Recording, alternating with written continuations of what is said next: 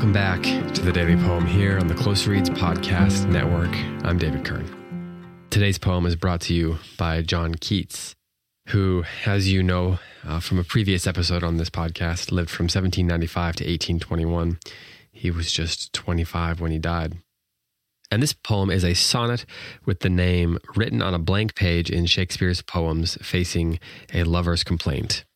And that's facing a lover's a lover's complaint is in quotation marks. It's it's a it's a work in Shakespeare's poems. I'll read it and then I'll give you some background on it uh, and a few thoughts.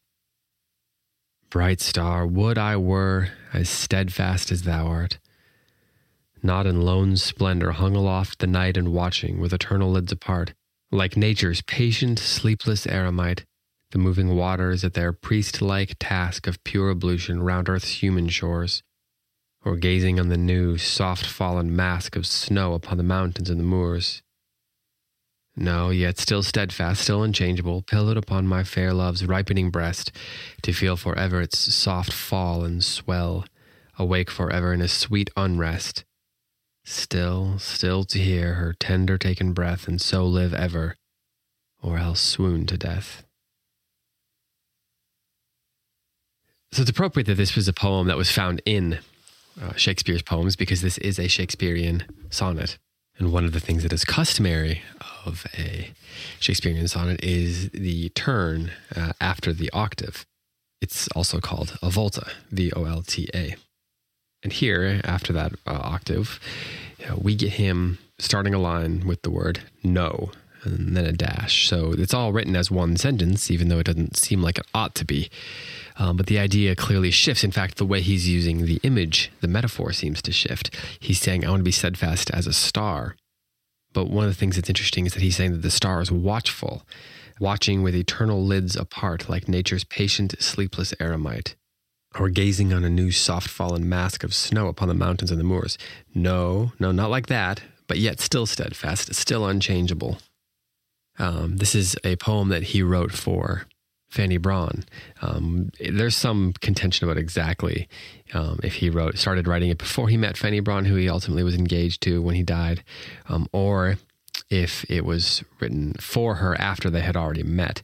His friends and the people that knew him afterwards seem to have contended about that. If you've ever seen the movie Bright Star, it's about John Keats and uh, Fanny Brawne, and the name of the, the the movie is obviously taken from the first line of this poem, or the first two words rather.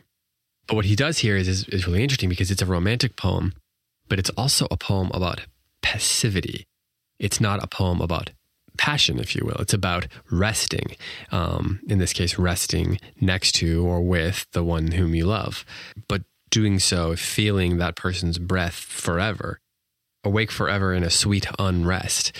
So it, there's this sort of irony about it um, that's going on here. It's an unrest that is sweet because by not falling asleep, I suppose, you feel oneness with the person who you are in love with, with the beloved. And the stillness allows you to hear her quote tender taken breath and so live ever. That in hearing in experiencing and breathing along with that person you live forever. It's certainly a beautiful image. The idea of breathing along with someone leads to some sort of eternal connection or union what you should do is you should go hug someone and then try to breathe along with them. It's not that easy. Um, kids, you should try to do this if you have a brother or sister. Give them a hug and then try to match your breathing to them or do it with your parents or whatever. It's much more difficult than it seems, I think. We all have our own ways of breathing, and it, so it creates a challenge when you try to breathe exactly like the other person. But I think that's kind of what Keats is getting at here that, that in finding a way to create that sort of union uh, in your breath. It creates a, an eternal bond between um, the poet and the beloved. And of course, this poem was published 17 years after he died. He died very young. He he died of he got sick and he died before I believe before he and Fanny Brawne ever even uh, were married. So in that way, it's quite a tragic poem. Um, and one wonders if he anticipated that at the time. But anyway, one more time. Let's read through this one more time before we go for today. Bright star, would I were as steadfast as thou art, not in lone splendor hung aloft the night and watching with eternal lids apart, like nature's patient, sleepless eremite, the moving waters at their priest like task of pure ablution round earth's human shores, or gazing on the new soft fallen mask of snow upon the mountains and the moors. No, yet still steadfast, still unchangeable, pillowed upon my fair love's ripening breast, to feel forever its soft fall and swell, awake forever in a sweet unrest still, still to hear her tender taken breath, and so live ever, or else swoon to death. This has been the Daily Poem. Thank you so much for listening. I'll be back tomorrow with another one.